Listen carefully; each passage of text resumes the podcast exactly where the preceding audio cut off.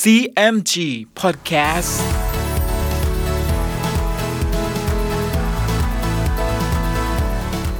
สวัสดีครับคุณผู้ฟังขอต้อนรับเข้าสู่ CMG Podcast กับผมดรพันธการธานนท์นะครับ เรายังอยู่กับเรื่องราวของสามก๊กผ่านหนังสือเรื่องสามก๊ก Romance of the Three Kingdoms ฉบับย่อ เรียบเรียงโดย สาระบุญคงสำหรับ EP ที่แล้วที่หัวเมืองทั้ง 16 เมือง ได้มารวมตัวกัน เพื่อจะสังหารต่างโต๊ะ วันนี้มาลุ้นกันต่อว่าจะเกิดเหตุอะไรอีกบ้าง กับกองทัพ 16 เมืองนี้ ใน EP ที่ 7 เรื่องราวจะเป็นอย่างไร ติดตามได้ใน CMG Podcast วันนี้ครับ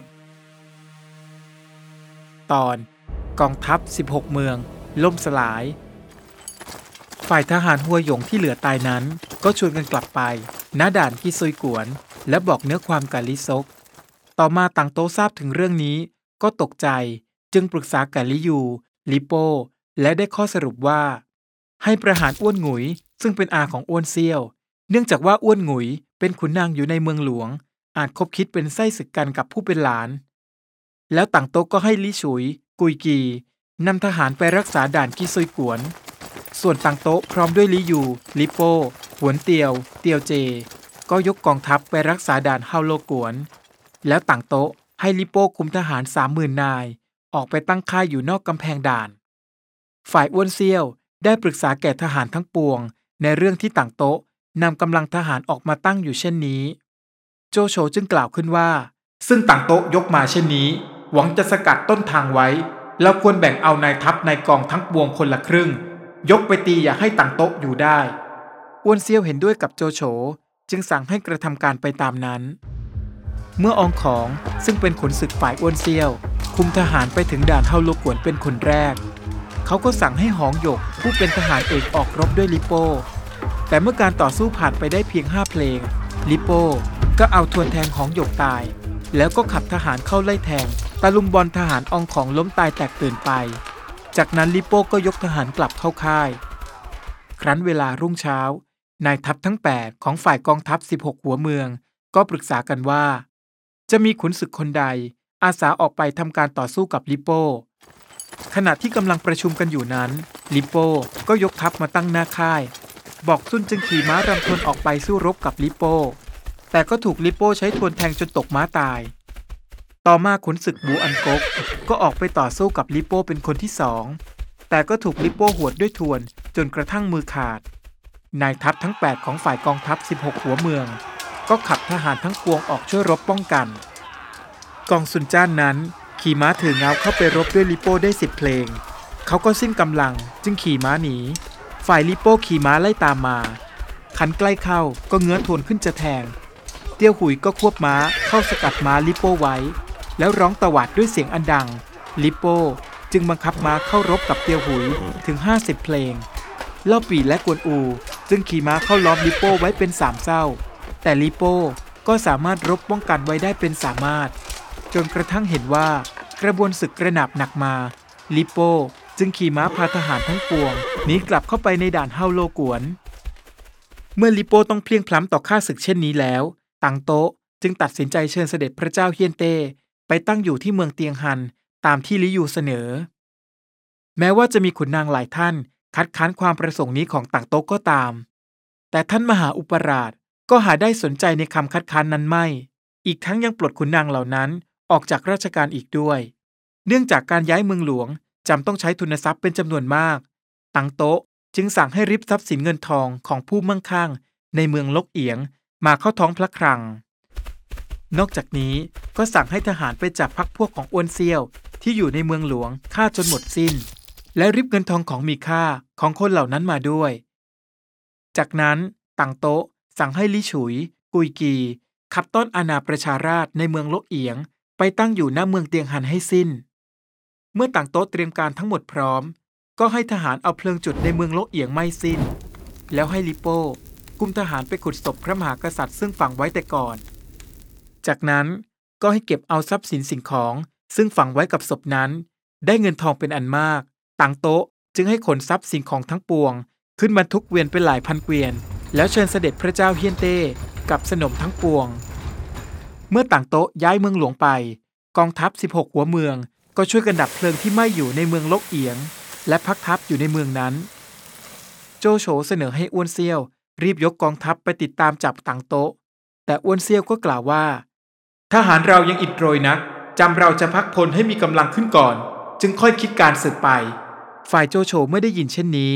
ก็จัดทหารพักพวกของตนได้ประมาณหมื่นเศษ แล้วก็ยกทัพติดตามต่างโต๊ะไปทั้งกลางวันกลางคืน แต่โจโฉก็ต้องถูกกองระวังหลังของต่างโต๊ะ และกองทัพของซีเอ๋งผู้เป็นเจ้าเมืองเอ๋งหยงโจมตีจนกระทั่งเกือบเอาชีวิตไม่รอด โจโฉจึงตัดสินใจนำกำลังทหารที่เหลืออยู่ของตน ไปตั้งทัพอยู่ที่เมืองโฮไลฝ่ายหัวเมืองทั้งปวง ซึ่งอยู่หน้าเมืองลกเอียง ต่างตั้งชุมนุมพักทหารอยู่ และซุนเกียนซึ่งเข้าไปตั้งชุมนุม ณพระที่นั่งเกียนเซียงเตี้ยงครั้นเวลากลางคืน แสงเดือนสว่าง ซุนเกียนก็ถือกระบี่ออกไปนั่งอยู่กลางแจ้ง และทหารคนหนึ่งเห็นแสงประหลาดจึงชี้บอกซุนเกียนว่า ข้างพระที่นั่งฝ่ายทิศใต้เห็นสว่างอยู่ ซุนเกียนแลไปดูเห็นรัศมีประหลาดดังนั้น จึงเดินไปให้ทหารจุดคบเพลิงส่องดู ก็เห็นบ่อบ่อหนึ่ง จึงให้ทหารลงไปดู และเก็บได้ตรายกสี่เหลี่ยมจัตุรัสดวงหนึ่งหน้า 8 นิ้ว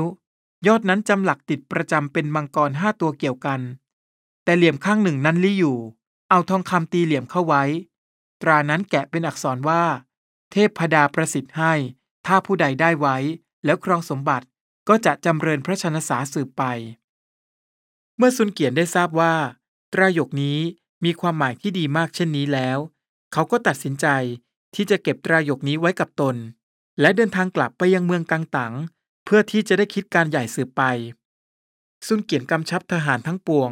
ไม่ให้นำเหตุการณ์นี้ไปเล่าให้บุคคลอื่นฟัง แต่ในคืนนั้น ทหารของซุนเกียนคนหนึ่ง คิดเอาใจออกห่าง จึงเอาเนื้อความเรื่องตรายกวิเศษไปบอกอ้วนเซียว ครั้นรุ่งเช้าเมื่อซุนเกียนไปขอลาอ้วนเซียว โดยแกล้งบอกว่าจะไปพักรักษาอาการป่วยที่เมืองเตียงสาอ้วนเซียวก็หัวเราะและพูดว่า ข้าพเจ้าทราบแล้ว ซึ่งท่านว่าป่วยจะไปรักษาตัวนั้น เพราะได้ตรายกสำหรับราชสมบัติหรือ นอกจากอ้วนเซียวจะพูดเช่นนี้แล้ว เขาก็ยังสั่งให้ทหารคุมตัวคนของซุนเกียน ซึ่งนำเรื่องนี้มาแจ้งให้ทราบ ออกมาณที่แห่งนี้ด้วย เมื่อเหตุการณ์เป็นไปเช่นนี้ ความวุ่นวายก็เกิดขึ้นทันที ฝ่ายหัวเมืองทั้งปวงเห็นดังนั้น ก็ออกไปห้ามเสียทั้งสองข้าง และซุนเกียนก็ขึ้นม้ากลับณที่ชุมนุมของตน แล้วจึงเคลื่อนทัพกลับเมืองกังตังฝ่ายอ้วนเซียวเมื่อทราบว่าซุนเกียนยกทัพกลับไป เขาก็แต่งหนังสือบอกเนื้อความนั้น ให้ม้าใช้ถือไปถึงเล่าเปียว เจ้าเมืองเกงจิว๋วเพื่อให้สกัดจับซุนเกียน และนำตรายกกลับคืนมาถวายพระเจ้าเฮียนเต้ ฝ่ายเล่าเปียว ครั้นแจ้งในหนังสือของอ้วนเซียวซึ่งให้มานั้น จึงให้เก้งอวดกับชัวมอ คุมทหารหมื่นหนึ่ง ยกไปสกัดทางซึ่งซุนเกียนมา ด้วยเหตุนี้เองจึงเกิดการรบพุ่งขึ้น ระหว่างเล่าเปียวและซุนเกียน แต่กองทัพของเล่าเปียว ก็สามารถล้อมกองทัพของซุนเกียนเอาไว้ได้ อุยกาย เทียเผาฮันตง จึงรบหักเข้าไปแก้ซุนเกียนออกมาได้ แล้วก็พาทหารซึ่งเหลือมานั้น ยกไปเมืองกังตัง แต่นั้นมาเล่าเปียวกับซุนเกียนก็มีใจพยาบาทกัน ฝ่ายโจโฉที่ไปพักทัพอยู่ที่เมืองโฮไลนั้นอ้วนเซียวก็แต่งทหารให้ไปรับเขามาณเมืองโลกเอียง แล้วให้แต่งโต๊ะ เชิญโจโฉกับหัวเมืองทั้งปวงกินโต๊ะ บรรดาเจ้าเมืองทั้งหลาย จึงถามโจโฉถึงการรบกับกองทัพของต่างโต๊ะ เมื่อโจโฉเล่าถึงเหตุการณ์ที่เกิดขึ้นให้กับเจ้าเมืองทั้งหลายฟังแล้ว เขาก็ขอให้อ้วนเซียว และบรรดาเจ้าเมืองร่วมกันคิดถึงหนทางที่จะกำจัดต่างโต๊ะต่อไป แต่อ้วนเซียวและบุคคลเหล่านั้น ก็มิได้ตอบประการใด โจโฉจึงโกรธ และยกกองทัพไปอยู่ที่เมืองเอ็งจิว๋วส่วนกองซุนจ้านกับเล่าปีและคณะ ก็เดินทางกลับไปยังเมืองของตน เมื่อภายในกองทัพของ 16 หัวเมืองเกิดความวุ่นวาย และแก่งแย่งทำร้ายกันเองมากขึ้นอ้วนเซียวก็คุมทหารยกไปเมืองโฮไลและหัวเมืองซึ่งยังอยู่นั้น ต่างก็ยกกลับไปเมืองของตนสิ้น เรื่องราวกำลังเข้มข้นเลยนะครับ แล้วก็เดินทางมาถึงจุดล่มสลายของกองทัพทั้ง 16 เมืองสำหรับ EP ต่อไปมาร่วมลุ้นกันต่อว่า จะเกิดเหตุอะไรอีกบ้าง ติดตามได้ใน CMG Podcast EP หน้าสำหรับวันนี้ สวัสดีครับ